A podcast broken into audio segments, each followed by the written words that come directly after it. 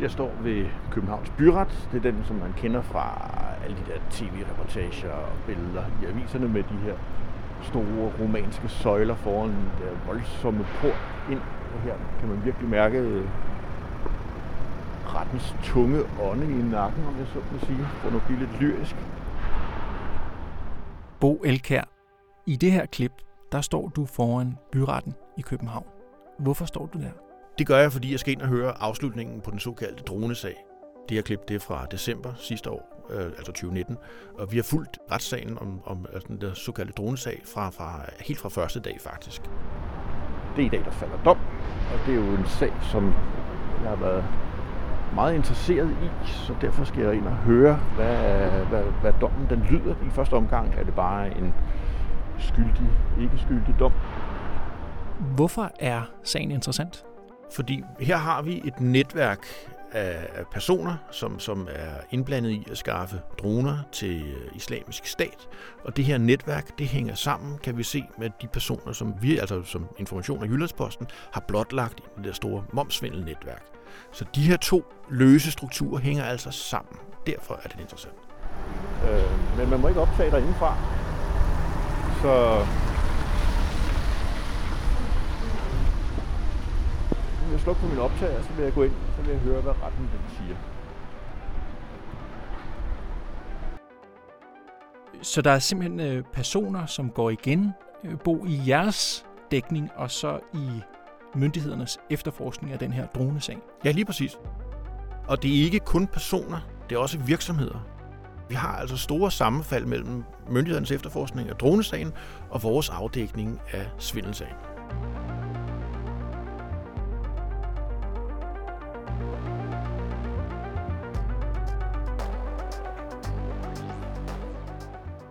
Jeg hedder Otto Lærke, og du lytter til Netværket, Informations podcast-serie om momsvindel. Hvert år svindles der i Europa for mere end 373 milliarder kroner.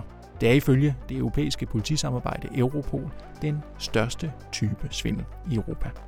Den her svindel den har informationsundersøgende redaktion afdækket i samarbejde med erhvervsmediet Finans og en lang række internationale medier. Og i det arbejde, der har de blandt andet afdækket et netværk af forretningsmænd, som alene i Danmark har svindlet for mere end 1 milliard kroner i moms. Det her, det er tredje afsnit, og det handler om forbindelsen mellem den såkaldte dronesag, som nogen måske kender, og så netværket af momsvindlere.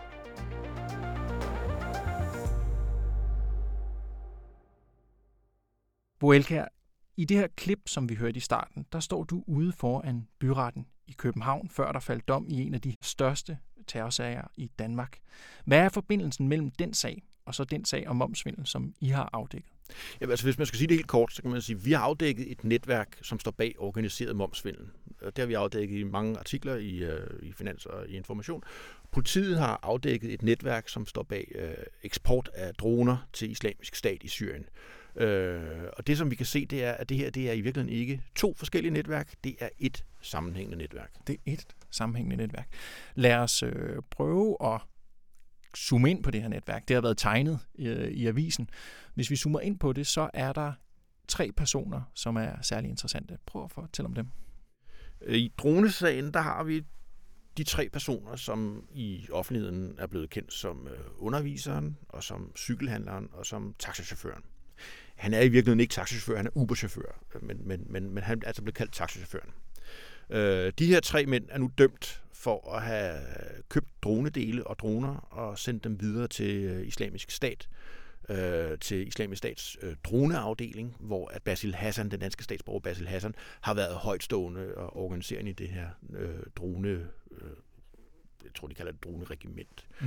Nærmest deres luftvåben, kan man ja, sige. lige præcis. Ja. Øh, og som de har brugt til at, at lave rekognoscering, når de skulle lave angreb, og som de har brugt til at filme, når de har lavet angreb, øh, og som de så også har brugt til at lave angreb. De har altså fået øh, droner og, og dronedele fra Danmark, øh, som er købt af tre mænd, der nu er dømt for det. Noget af det købt på postordre, og noget af det købt i butikker. Og som så, altså de har været rundt og, og, og skaffet de her dele, og så har de sendt dem ned til, til, til Syrien. Mm.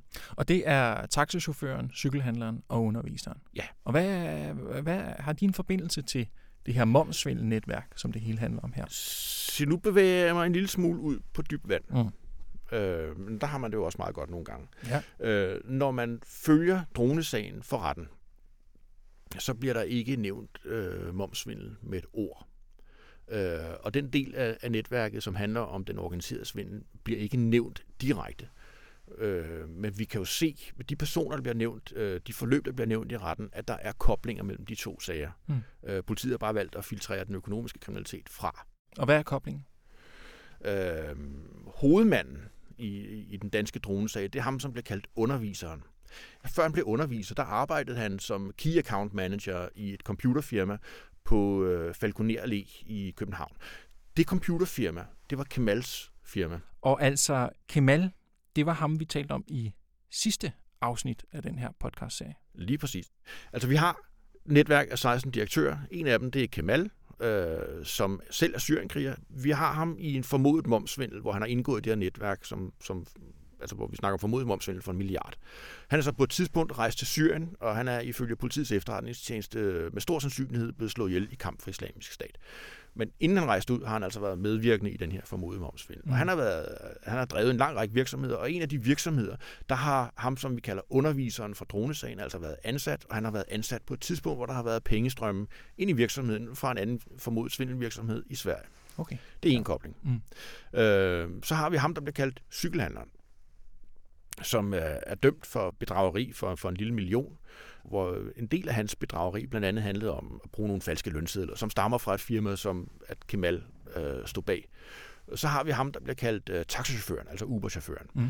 som øh, har hentet og organiseret og videresendt pakker med dronedele. Mm. Han har blandt andet hentet dronedele i en PC-klub, spillehal, der lå ude på Falconer Allé, som var koblet til Kemal. Øh, og han har så skiftet til at hente de her dronedele, altså få dem leveret til en, en stråmandsvirksomhed, som blev sat op nord for København, med en direktør, som er relateret til netværket omkring Kemal. Okay. Og hvorfor så, han hentet sin dronedel der? Jamen altså, man skal jo have et sted at få leveret de her varer, øh, og man skal have et CVR-nummer, så man kan få dem... Altså, en af de ting, som de bestilte, var jo blandt andet 250 gasmasker, eller gasmaskefiltre, som skulle kunne bruges mod øh, kampstoffer som sarin og, og tabun, som jo er sindssygt giftige. Øh, og det er jo ikke en normal vare, som man bare kan få leveret. Så de har lavet en virksomhed, som, som kunne købe dem her, og så har de kunne sende dem videre. Og så har de så også fået leveret øh, dronedel og har købt alt muligt andet, altså mobiltelefoner og jeg ved ikke hvad. Så de her tre personer, de har altså også roller, for eksempel som regnskabsfører i nogle af de virksomheder i momsvindelsagen. Ja, det betyder på, at de har kendt hinanden, de har ansat hinanden, men er der sådan nogle økonomiske spor mellem de to sager? Altså nu er det jo sådan, altså vi kigger på et netværk af, af direktører og ansatte, som ikke opererer med selvangivelser og med lønsedler og med kvitteringer. Så det der med at lave et, øh, et pengespor er rimelig svært. Øhm, så, så jeg kan ikke sige en til en, at her bliver der overført x antal tusind kroner fra Kemal til cykelhandleren, og så går han ned og køber dronedele for dem. Så det, det kan ikke lade sig gøre. Men altså, vi kan jo se nogle bevægelsesmønstre i det her, som alligevel indikerer, at det er den vej, tingene går.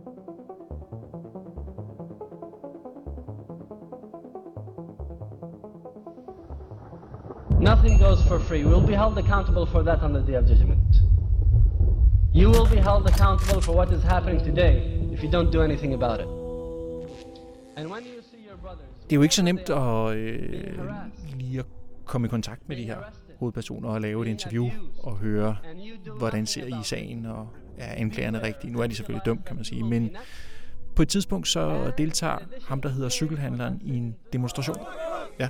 Åh, muslimer, vores brødre og søstre bliver undertrykt og behandlet med uret i Belgien. Og ikke kun i Belgien, men over hele verden. Over hele verden ser vi, at vores muslimske brødre og søstre, de bliver behandlet med uret. Bo Elgar, prøv lige at forklare, hvad det er for et klip. Øhm, her er der en øh, demonstration i København, hvor den organisation, der bliver kaldt Kaldet til Islam, øh, protesterer mod øh, nogle begivenheder i Belgien. Altså, de har indkaldt til, til demonstration og, og protesterer mod de her begivenheder. Når man ser videoen, på, altså, den ligger jo på YouTube i dag, så kan man se, de starter sådan set videoen med at afspille uh, Anwar al-Awlaki, um, um, den amerikanske al-Qaida-leder, prædikant, som, som blev slået ihjel ved et droneangreb. Øh, og så går de over til at protestere mod, mod, mod de her begivenheder i Belgien. Øhm, I baggrunden på videooptagelsen, der står der, en, øh, der står flere mænd med en fan, men man, man, skal, man skal især hæfte øh, mærke ved en af dem, som er ham, som bliver kaldt cykelhandleren i dronesagen. Altså, at det, at han optræder her sammen med, med, med kaldet til islam, er brugt som et af beviserne imod ham, øh, for at påvise, at han har den her forbindelse til, til kaldet til islam. Så han står i baggrunden. Hvordan ser han ud? Øh, jamen, han ligner sådan en ganske almindelig fredelig mand. Øh, har et, et skæg og, og, mørkt hår, og, og sådan lidt, lidt rundt i det måske. Belgiske fængsler. Og den her kamp, den vil aldrig nogensinde stoppe. Og det er noget, som Allah subhanahu wa ta'ala, han siger i Al-Quran. Hvorfor bruger anklagemyndigheden kaldet til islam, altså den her video i retten? Øh, kaldet til islam er ekstremt vigtigt i øh, forhold til øh, anklagerne i dronesagen. Altså, den her organisation af islamistiske hardliner øh, er jo, er jo tæt forbundet til, til det her netværk af danske syrienkrigere. Øh, der er mange fra kald til islam, som har selv har rejst til Syrien, øh, og mange har mistet livet i, i Syrien. Øh, og, og anklagemyndigheden øh, understreger de her tre dømte mænds forbindelse til kald til islam, fordi det er den her ekstremistiske organisation. Hvis man kigger på, på vores øh, afdækning af, af den formodede momsvindel, så kan man sige, at så kaldet til islam er jo en del af et øh, tværeuropæisk netværk, som også hedder Sharia 4. Altså, i, I England hedder den Sharia for UK, i Spanien hedder Sharia for Spain. Øhm, og det her Sharia, Sharia 4-netværk, mange af de aktører, vi har kigget på, altså mange af de stråmænd, som er kommet til Danmark, er en del af det her netværk mange af de syrienkrigere, som, som, som er indgået som stråmænd, er en del af det her netværk. Så det hænger simpelthen sammen. Altså igen, det jeg sagde før med, at det er ikke to forskellige netværk, det er et netværk. Et af de, en af de koblinger, der er i det her netværk, det er kaldet til islam. Og så altså mange af de stråmænd i det momsvindelnetværk kommer fra kaldet til islam, eller har en forbindelse til kaldet til, til ja, islam? eller Sharia 4 i ja. udlandet. Kender øh, politiet de her forbindelser? Ja, ja. Hvad siger de, når I spørger, hvorfor de ligesom har fortsat i nogle år i hvert fald? Jamen, øh, det er jo ikke noget, som man vil svare så konkret på, som du spørger der. Altså, politiet løfter jo de sager, som, som, som de kan. Altså, de efterforsker bredt, og så udvælger de en del af deres efterforskningsmateriale øh, og, og filtrerer ind i et anklageskrift, og så dømmer de dem, de kan alt efter hvor mange ressourcer politiet har, jamen, så, så den trakt den bliver snævrere og snævrere. Ikke? Altså hvis man sender folk ned og bevogter grænsen, groft sagt, eller øh, ud og stå ved et eller andet museum, jamen så laver de jo ikke efterforskning af økonomisk kriminalitet. Og når de ikke laver efterforskning af økonomisk kriminalitet, jamen så kan de ikke lave anklageskrifter, som, som målrettet går på at lave for eksempel den kobling, som vi snakker om her. Mm. De har ikke ressourcer til det. Altså det, det, det, det er jo grundlæggende det, som er et nøgleproblem i, mm. i den her økonomiske kriminalitet, vi ser her. Mm. Hvor ved I fra, at øh, nogle af pengene i momsvindelnetværket er gået til terrorisme? Jamen, det ved vi ikke. Øh, de her mennesker har det jo ikke med at skrive kvitteringer. øh, Nej, så, det kunne man godt forestille sig. Så vi endnu, har, endnu en lovovertrædelse. Så vi har en formodning om, ja. at det kan være sket. Altså, når hovedmanden i dronesagen, han står i Kemals computerforretning ude på Falconer Allé, mens der samtidig bliver overført store pengebeløb fra Kemals virksomhed i Sverige, som vi fra, fra dommen i Sverige ved indgår i, i momsvindel, så kan man jo godt se antydningen af, at man kan lægge to og to sammen. Vi kan ikke sige, at pengene er overført og udbetalt og afleveret til underviseren, som så har brugt dem til at købe dronedele. Det ved vi ikke. Det kunne man måske finde ud af i en efterforskning fra myndighedernes side, hvor de har nogle bedre værktøjer til at komme ind i den slags.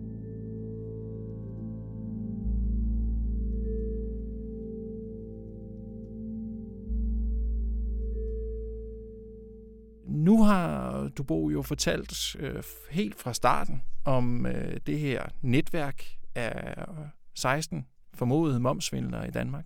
Den danske stat er blevet svindlet for over 1 milliard kroner. Lad os prøve at kigge på, altså, hvad er sådan øh, perspektiverne i, øh, i sagen? Det har jo noget, der har stået på i, i nogle år. Hvad siger e-, eksperterne, når I spørger dem om, øh, hvordan de ser på sagen? Altså, vi har jo øhm, først og fremmest har fokus på den økonomiske kriminalitet, så vi har talt med eksperter i økonomisk kriminalitet, mm. som siger, at øh, de danske myndigheder ikke er skarpe nok. Hvorfor siger de det? Øh, jamen, dels er, er, er de ikke skarpe nok på at efterforske, dels er de ikke skarpe nok på at kommunikere sammen indbyrdes. Sådan at oplysninger, som kan være afgørende for en myndigheds arbejde, strander på et eller andet skrivebord i en anden myndigheds arbejde, uden at en anden myndighed, uden at nå frem til, til der, hvor man egentlig skal bruge den. Mm. Øhm, altså, og det, det, det er over hele spektret. Det er skal man sige, hvidvasken, det er regnskaber, det er altså, alle de her værktøjer, som, som, som, som myndighederne skulle kunne bruge i forhold til at bekæmpe den øh, organiserede økonomiske kriminalitet. Der er man simpelthen svag. Mm. Men man ser vel jo i, i den her dronesag, at de bliver dømt? Ja, øh, og de bliver dømt i 2019 for, for en øh, terrorrelateret kriminalitet, som går helt tilbage til øh, 2014. Mm. Dronesagen, som vi har set den, den, den, den kommer jo kun for offentlighedens kendskab, fordi at der bliver presset på fra, fra DR's side i forhold til altså, at offentliggøre de her oplysninger, som, som man journalistisk har gravet frem om, om det her netværk af, af, af nu terrordømte. Øhm, og det der med, at, at myndighederne bliver presset, altså at de bliver hapset i haserne af medier, er super, super vigtigt. Øhm, hvis du ser over hele det her forløb med, med, med den organiserede momsvindel, som vi har kigget på her, så kan du se, jamen, øhm, det er ikke noget, som, som, som man nødvendigvis har taget super alvorligt fra, fra højeste politiske sted. Altså den økonomiske del Den økonomiske del. Så den, det er mere den øh, terrordelen af det, der, præcis. der er altså, taget alvorligt. I, I 2017, der, der, der lavede DR og Jyllandsposten et samarbejde, hvor de afdækkede øh, dele af det her. Øh, altså at man har et netværk af kriminelle, hvor der indgår jihadister. Øh, og dengang blev der så indkaldt til et samråd. Ja, og øh, jeg vil gerne byde velkommen her til åbent samråd med skatteministeren og justitsministeren om terrorfinansiering øh, gennem momsvinden. Øh, med, med den daværende justitsminister Søren Pape Poulsen, øh, hvor han blev bedt om at fortælle, hvad, man, hvad ved myndighederne mere end det, der er kommet frem. I perioden fra juni til september 2013 modtog Hvidvasksekretariatet i Søjk for første gang underretninger, som kunne indikere, at personer omtalt i tv-dokumentaren kunne være involveret i momsvindel. I januar 2014 modtog Hvidvasksekretariatet Søjk en underretning om selskabet Q-Transport APS, der ligeledes er nævnt i dokumentaren, og i flere af de artikler, der er blevet bragt i tilknytning hertil. Oplysningerne blev vidgivet til skat i februar 2014. Hvad er det, han siger på det her samråd? Det, vi skal byde mærke i, det er, at øh, justitsministeren bliver bedt om at fortælle, hvad ved myndighederne mere, end hvad der bliver afdækket i de her dokumentarer og avisartikler. Øh, og det han så gør, det er, at han bekræfter det, der er blevet afdækket. Han, han supplerer ikke. Der var allerede tidligt under efterforskningen af sagen, som af Københavns Vestegns politi blev døbt Frozen, mistanke om, at de penge, som momskarusellen frembragte, blev brugt til terrorfinansiering. En række af de personer, som var nævnt i de involverede selskaber, blev således af politiet vurderet til at være radikaliseret. Når man ser på det øh, galleri, som justitsministeren redegør for under samrådet, altså af, af personer, han navngiver dem jo ikke, men, men, men de personer, som han har, fortæller om i, i sin redegørelse der, så kan man sige, at dem, dem kender vi jo godt. Der er nogen, han ikke fortæller om, som vi jo så efterfølgende har afdækket. Blandt andet Kemal, som, som man jo på det tidspunkt, hvor justitsministeren er i samrådet, der ved politiet alt om Kemal. Men det, at de fortæl, ikke fortæller om det på et samråd, betyder jo ikke, at de er dårlige til at efterforske. Ikke nødvendigvis. Altså justitsministeren han bliver spurgt, hvad, hvad ved du mere, mm. end, end det, som vi har fået at vide mm. i, i medierne? Og så siger han, jamen jeg ved det, jeg har fået at vide i medierne. Så for at opsummere, de danske myndigheder har haft betydelig opmærksomhed på den persongruppe og de aktiviteter, der var genstand for medieomtalen i sagen. Jeg kan forstå, at det ikke under efterforskningen har været muligt at fastslå, hvad det unddragende beløb er anvendt til. Det har derfor ikke på nuværende tidspunkt været grundlag for at rejse tiltale mod nogen for overtrædelse af straffelovens paragraf 114b om terrorfinansiering. Status i dag er altså, at der i næste måned øh, påbegynder en straffesag i Spanien mod seks personer i sagskomplekset, og i august en straffesag her i Danmark mod yderligere en person. Og så kommer der så den her artikelserie fra, fra Information og Jyllandsposten, eller fra Finans, hvor vi så kan supplere, jamen, det er faktisk meget mere, det er meget større, det er en meget større sag, end det, som, som, som blev afdækket dengang, og som justitsministeren bekræftede dengang. Der er også, og så har vi så afdækket alle de her nye forbindelser i det her. Mm. Øh, blandt andet også kobling over til, til dronesagen. Øh, og så bliver den nuværende justitsminister kaldt i samråd. Tak for det, og tak for invitationen til at komme her i dag og tale om indsatsen mod økonomisk kriminalitet. Økonomisk kriminalitet er desværre et område i vækst. Samlet set er anmeldelserne af økonomisk kriminalitet steget med 65 procent i perioden fra 2014 til 2018. Det betyder, at politiet og anklagemyndigheden skal håndtere et stadig stigende antal sager. Derudover er beholdningen af baserende anmeldelser uden sigtelser om økonomisk kriminalitet næsten tredoblet fra 2014 til i dag. Og så gør han det samme, som, som, som Søren Pape Poulsen gjorde. Han bekræfter det, som er kommet frem, men supplerer ikke med, hvad han faktisk måske burde fremlægge, når nu han bliver spurgt, som han gør. Alt det sagt, så er vi ikke der, hvor vi skal være endnu. Øh, alt det her, det peger tilbage på det, jeg prøvede at sige før. Med, med, altså, vi har brug for at have medier, som, som hapser myndighederne i haserne og bliver ved med at grave de her ting frem, og bliver ved med at lægge nye ting frem, bliver ved med at presse myndighederne på dels at agere og reagere på de oplysninger, der kommer frem, men, men, men også at, at få det ud i offentligheden, for ellers så, så, så går det jo langsomt.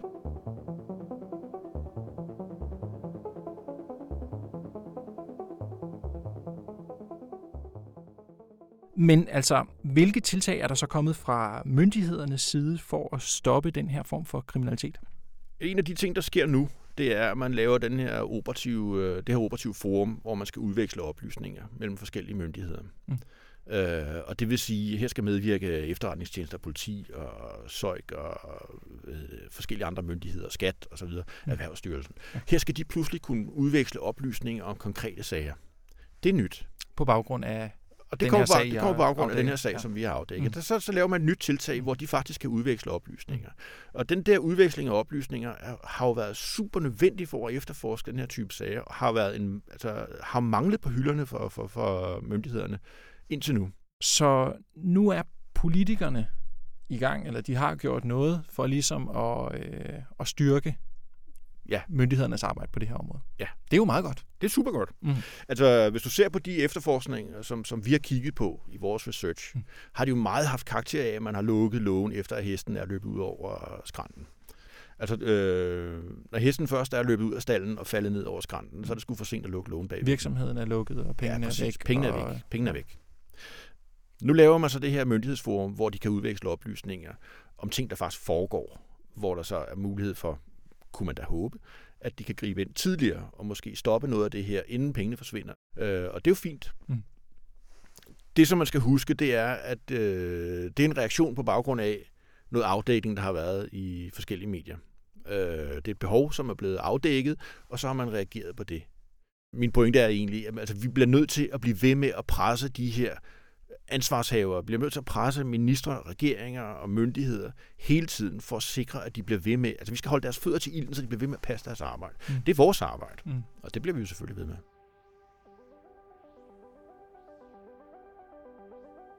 Bo Elkær, øh, nu er vi jo i den lidt øh, specielle situation, at vi har optaget den her podcastserie over flere uger. Og i mellemtiden, så er samfundet jo lukket ned på grund af coronavirusen prikkede du lige til mig og sagde, skal vi ikke lige prøve at tale om momsvindel og corona? Hvad er den sammenhæng? Jamen, nu var jeg jo forleden øh, ude at cykle i, i byen, som jo er lukket helt ned. Øh, og der lagde jeg mærke til, at jeg cyklede ned af Falconer Allé, at den eneste forretning, som var åben, det er jo en af dem, som vi har kigget på som et arnested for, for den her form for momsvindel. Og vi har jo altså den fuldstændig unikke situation. Samfundet er lukket ned den her kriminalitet, den foregår, den er boret ind som en parasit i økonomien i vores samfund. Når økonomien lukker ned, så lukker svindlen også ned. Hvad fanden skal de leve af? Du kan jo ikke importere øh, slik til løsvækstbutikker, når de er lukket. Du kan ikke øh, køre karuselsvindel med mobiltelefoner, når grænsen er lukket og, og handlen er gået i stå. Og de får jo ikke hjælpepakker fra regeringen. Altså hvis nu retter blikket tilbage til CO2-svinden, tilbage i 2009 og 10, der tørrede pengestrømmene også ud. Og det blev for eksempel i Frankrig ekstremt voldeligt, hvor der var flere drab på, på åben gade, fordi folk skyldte penge, og når de ikke betalte, jamen, så blev de skudt. Der var fem drab i Frankrig, som, som kan relateres til CO2-svinden. Det er jo sådan, man i de her meget, meget hårde kriminelle miljøer agerer. Altså lidt groft sagt kunne man sige, at jeg har der en forventning om, at der er nogle af de her slikforretningsmænd, som vil skulle til at tælle på 9 øh, eller 8 eller 7 fingre efterhånden, som de får dem klippet af, når de ikke betaler deres regninger. Når vi så begynder at købe blandt selv slik igen, så begynder svindlen vel også igen. Uden tvivl. Altså, så længe der er moms, vil der være momsvindel. Men de her netværk, som vi kender til, er jo presset øh, af den samfundsnedlukning, der er nu, og hvordan de øh, kommer ud af det her, og om der bliver lavet nye konstellationer og nye svindelformer, det bliver, det bliver meget, meget spændende at følge.